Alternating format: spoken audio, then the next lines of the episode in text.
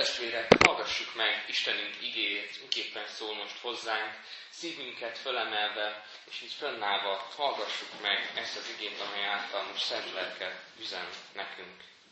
Ez az ige szakasz az Efézusiakhoz írt levél 5. fejezetében a 18-tól a 24-ig tartó versekben van megírva. Ne részegedjetek meg bortól, amelyben pusztulás van, hanem teljetek meg lélekkel. Mondjatok egymásnak zsoltárokat, dicséreteket és lelki énekeket. Énekeljetek és mondjatok dicséretet szívetekben az Úrnak, és adjatok hálát Istennek, az Atyának, mindenkor, mindenért, ami Urunk Jézus Krisztus nevében. Engedelmeskedjetek egymásnak Krisztus félelmében. Így szól hozzánk most Isten kirott igéje. Foglaljuk el minket.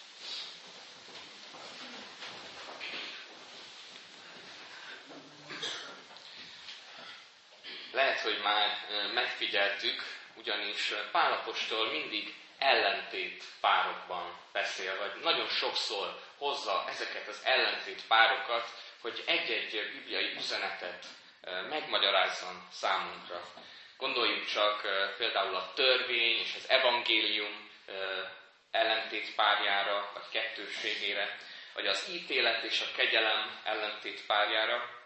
És itt most kifejezetten egy érdekes példaként szemlélteti ugyanezt az ellentétpárt, a testi bódultságot, a bor miatt, és a lelki megelevenítést és felélénkülést a Szentlélek által. Ez egy nagyon érdekes ellentétpár, és erről szeretnék most kifejezetten beszélni, hiszen Pál apostol is ezt az ellentétpárt így üzenetként megfogalmazza számunkra.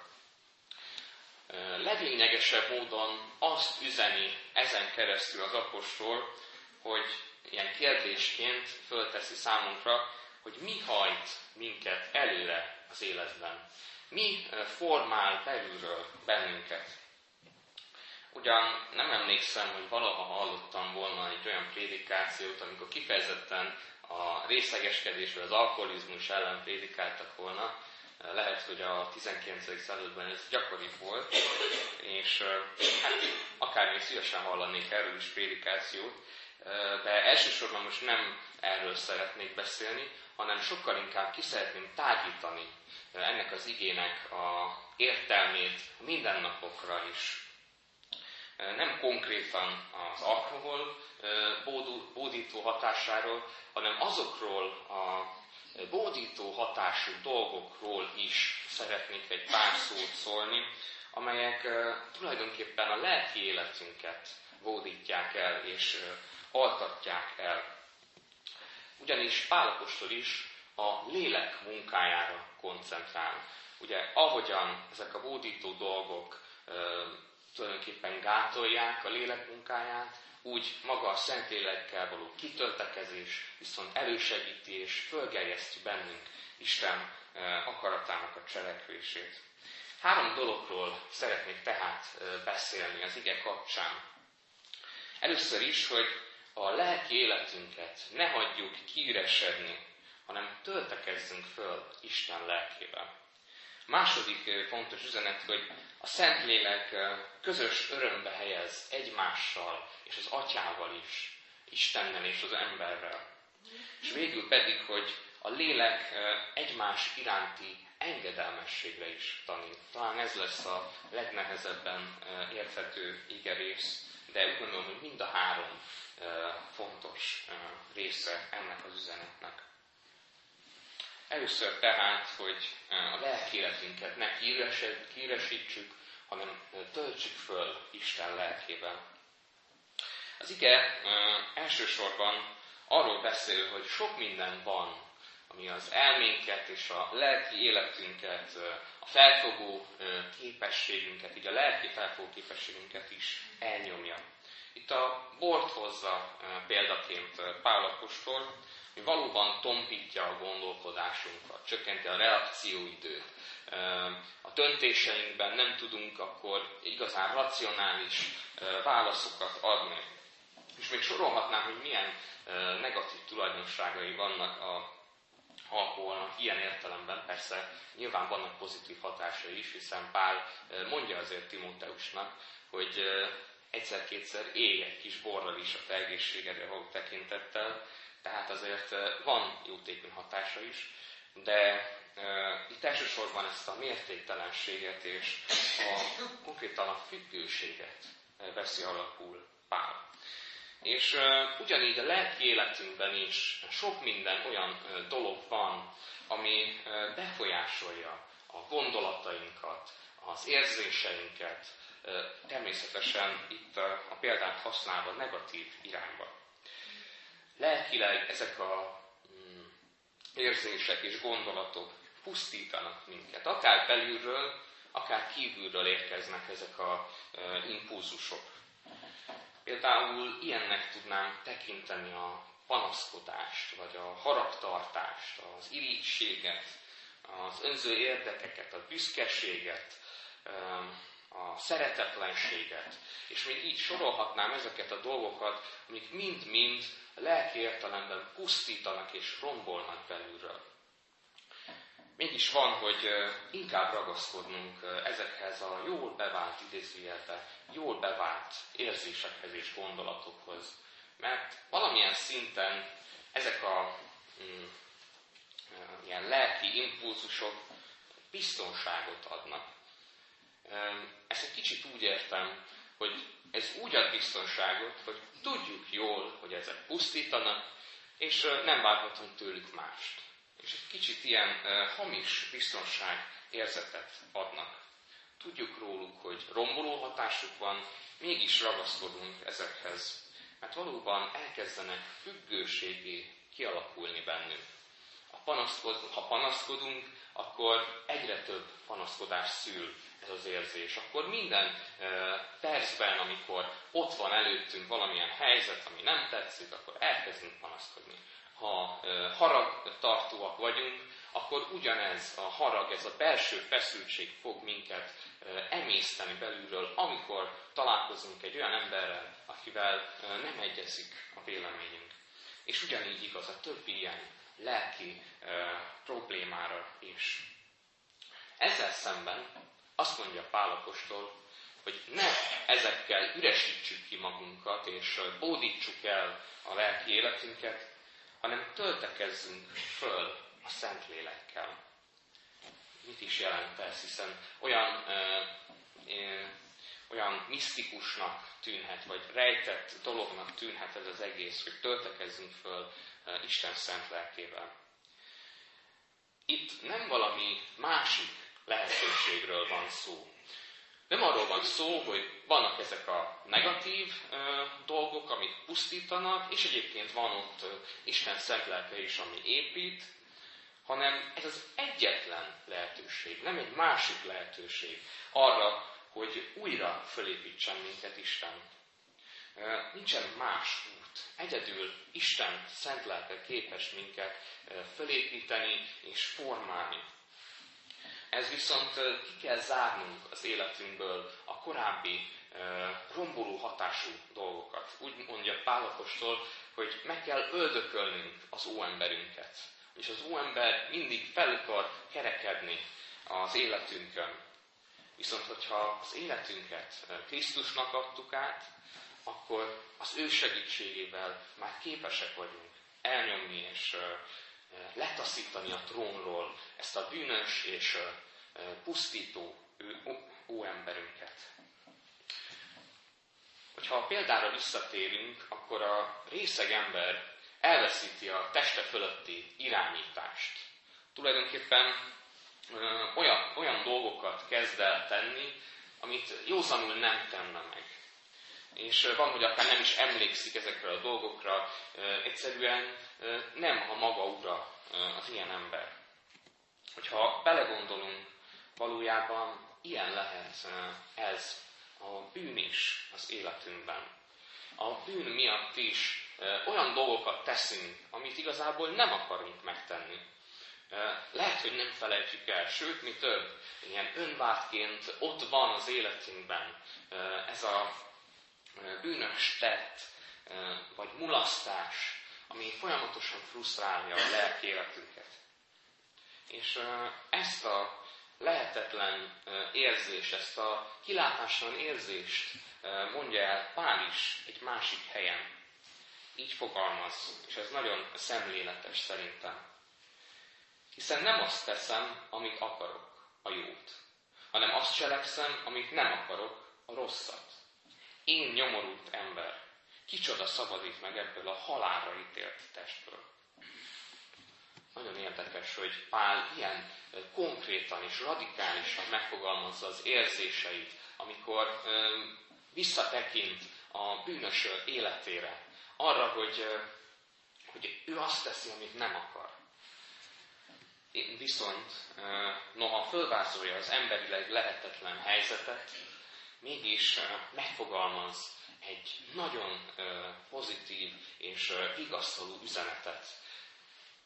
Azt írja, hála legyen Istennek, ami Urunk Jézus Krisztus által. Ő szabadít meg ebből a halálra ítélt testből minket. Ebből a lehetetlen állapotból, amikor a bűneink, a kísértéseink, azok az érzéseink és gondolataink, amik nem Istentől valóak, azok elborítanak minket, és lelki életünket bódultá, hűresedetté teszik. Azokat Jézus Krisztus veszi el, abból szabadít meg minket.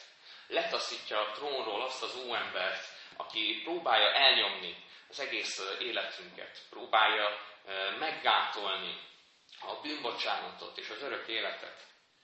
És miután ezt letaszította a trónról, utána át tudjuk adni az életünket az igazi királynak, Jézus Krisztusnak. És akkor valóban ezektől megszabadít Jézus, és utána be tudunk töltekezni Isten szent lelkével. Ugyanis egyedül a Szentlélek az, aki föl is ismerteti velünk, hogy nekünk Jézusra van szükségünk. Úgy is mondhatnám, hogy nem kiüresítenünk kell magunkat, a gondolatainkat, az érzéseinket, az egész lelki életünket. Egyébként a buddhisták többnyire ezt szokták tenni, hogy kiüresítik magukat. Nem ezt kell tennünk, hanem be kell töltekeznünk Isten szent lelkével. És Isten lelke úgy működik, úgy munkálkodik az életünkben, hogy ha betöltekezünk vele, kitolja az életünkből ezeket a bűnös dolgokat, ezeket a megkötözöttségeket, kitolja, amik próbálják uralni az életünket. Tehát a Szentlélekkel feltöltekezett ember fel is szabadul, és még inkább ura lesz a saját testének. Nem arról van szó, hogy innentől kezdve akkor Isten határozza meg az életünket, és csak is Isten mozgatja a cselekedeteinket, mint egy pápként irányít minket. Persze, Isten irányítja az életünket, de nem pápként, hanem már önként tudjuk azt tenni, amit Isten akar az életünkben, és tudjuk róla, hogy jó.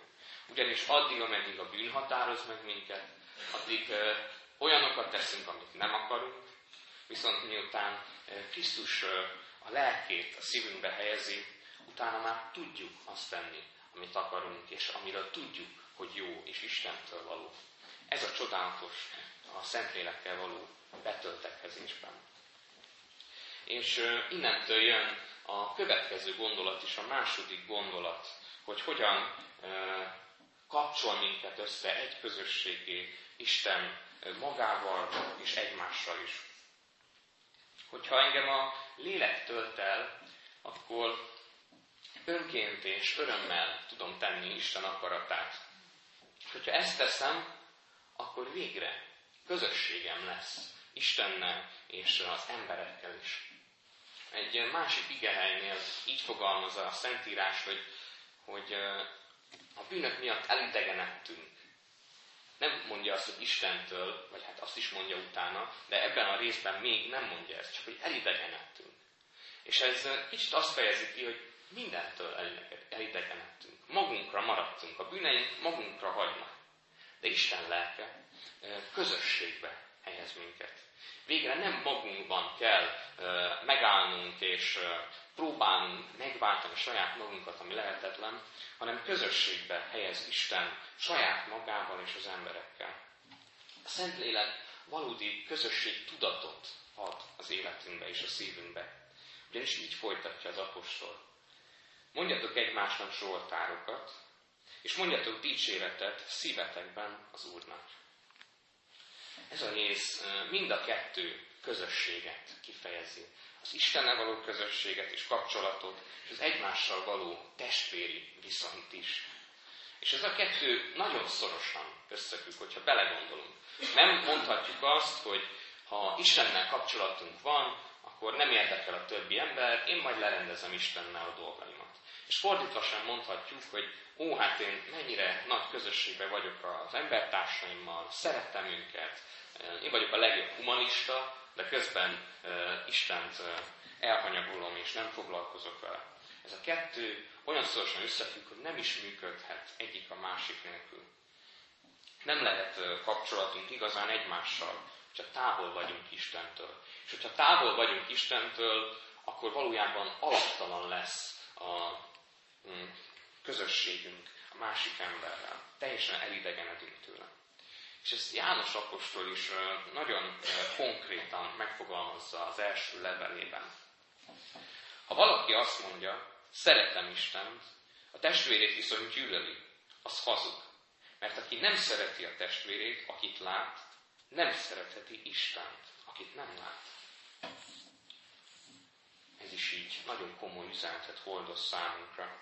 És lényegében, hogyha jelen van Isten az életünkben, lelke által, akkor szinte magától értetődik az, hogy én szeretnék közösségbe lépni, és örömmel közösségbe lépni a másik emberrel. Akkor már, hogyha én megtapasztaltam Isten bátorítását és megerősítését az életemben, a bűnbocsánatot, akkor én ezt szeretném átadni a többieknek és a testvéreimnek, a mellettem lévőnek, a rám bízottaknak. Akkor szeretném őket is bátorítani és erősíteni, hiszen ezt a feladatot kapom Istentől, ahogyan ő is bátorított engem. Egyszerűen tulajdonképpen nem rombolhatunk másokat, hogyha Isten közben épít bennünket. És ez egy nagyon fontos gondolat, hogyha minket Isten az, aki formál és helyreállít, akkor mi nem rombolhatjuk le ugyanezt a helyreállítást a másik emberben, a szavainkkal vagy a tetteinkkel. Legyünk így következetesek a hitünkben, hiszen ha Jézustól fakad a hitünk, ha Jézus evangéliumából fakad, akkor mi nekünk azt tovább kell adni. Hiszen a folyó is így működik, nem folyhat egy folyó forrás nélkül. Így van ez a hitéletünkben is. Pál nem véletlenül használja a zsoltárok, dicséretek és lelki énekek kifejezést. Ugyanis ez azt jelenti, hogy akit Isten szent lelke eltölt, teletölt, az már igazából túl is csortul. Akkor már nem akarja megtartani magának, elrakni kis befőttes üvegekbe Isten szeretetét, hanem már túl csordul, és nem tudja magában tartani. És olyannyira nem tudja magában tartani, hogy ahogyan az apostol is fogalmaz, szinte már dalra fakad ez az ember. Szinte már énekelve szeretnénk hirdetni Krisztus evangéliumát. Na persze, attól még vannak nehézségek, attól még vannak problémák, és ezeket mind-mind meg kell oldanunk, és helyt kell állnunk benne. De mivel ezekben a helyzetekben is ott van velünk Isten szent lelke, sőt még a gyülekezeti testvéreket is mellénk helyezi az Úr. Ezekből is szinte könnyedén meg tudunk szabadulni, hogyha valóban Isten szabadítására és lélek által jelenlétére tekintünk. Ugyanis ezeken keresztül is megerősít bennünket, az ilyen nehézségeken keresztül is. És mikor ezt átéljük, ezt a megerősítést, a lélek munkáját, akkor tudunk igazán másokat is megerősíteni, ugyanezzel a tapasztalattal, hogy figyelj, én ezt átértem, nekem így segített az Úr a lélek által. Ezt kívánom neked is, és így meg tudjuk erősíteni egymást. Végül pedig ez a harmadik gondolat, ami talán a legnehezebb, hogy engedelmeskedjünk egymásnak Krisztus félelmében, hogy az ige mondja, ez is hordoz egy nagyon komoly üzenetet, és még mindig kapcsolódik a lélek általi betöltekezéshez. Ugyanis itt az apostol egy egészen mély gondolatra akar rámutatni ezzel az igével, hogy engedelmeskedjetek egymásnak Krisztus félelmében. Még ezt a mondatot is, hogyha az életünkre alkalmazzuk, ezt is a Szentlélek indítja és munkálja ki bennünk. Elsőre megkökkentőnek hangzik ez a kijelentés, és gondolhatjuk azt, hogy hát miért kéne engedelmeskednem másoknak? Hát nem elég egyedül Istennek engedelmeskedni? És hogyha ebben kicsit belegondolunk, akkor valójában sokkal komolyabb üzenet ez, mint ami elsőre tűnik. Sokszor a büszkeségünk nem engedi, hogy úgymond alávessük magunkat másoknak. Olyan keményen ragaszkodunk a saját erőnkhöz, a saját döntéseinkhez, a saját elképzeléseinkhez, vagy akár a méltóságunkhoz, hogy kifejezetten megalázónak érezzük, hogyha valaki helyreigazít, vagy valakinek a gondolatát el kell fogadnunk, mert tudjuk, hogy esetleg jobb az a gondolat. Kifejezetten így nem tudunk néha mit kezdeni ezekkel a helyzetekkel. De látnunk kell azt, hogyha a lélek közösségre hív bennünket Istennel és egymással, akkor a helyes engedelmességnek is helye van. Nem csak Isten felé, hanem az emberek felé is. Mit jelent ez a helyes engedelmesség? Hogyha Krisztus engedelmességére nézünk, akkor tudjuk igazán megérteni szerintem ezt a kérdéskört is. És akkor egy érdekes dolgot figyelhetünk meg. Ugyanis Jézus engedelmeskedik az Atyának, hiszen ezt olvassuk róla, hogy engedelmes volt mind halálig, mégpedig a kereszt halálig. De egyúttal alázatosan és szeliden viszonyult az emberek felé is. Például, amikor a tanítványai lábát mosta meg.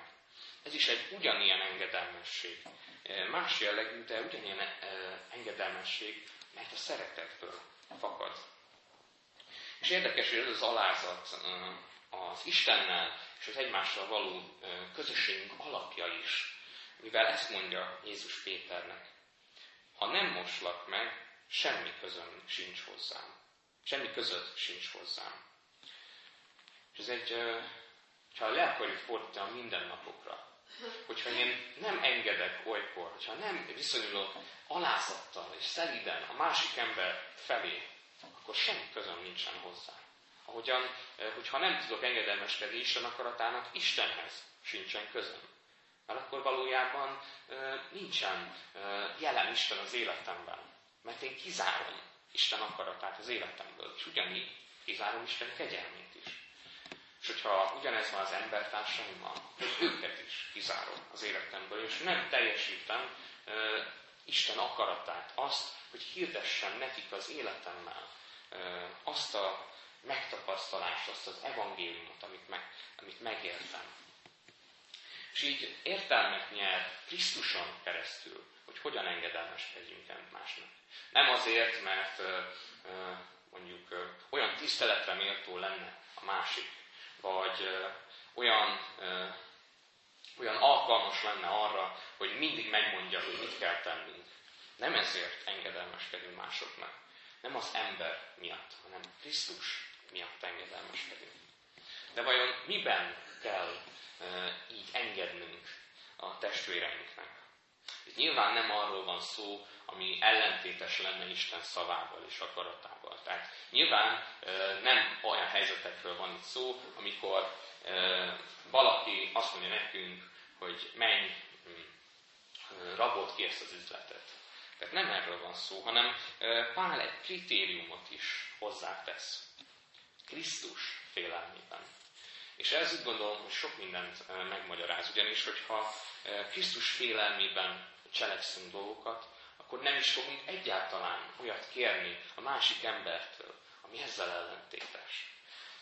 akkor valóban alávetjük magunkat Jézus Krisztusnak.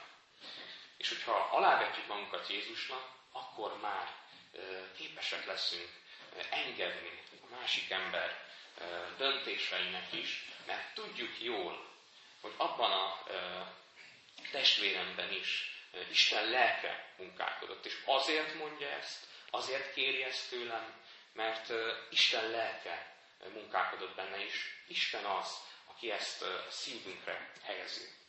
És így akkor meg tudjuk látni abban az emberben is Krisztus tanácsoló szavát.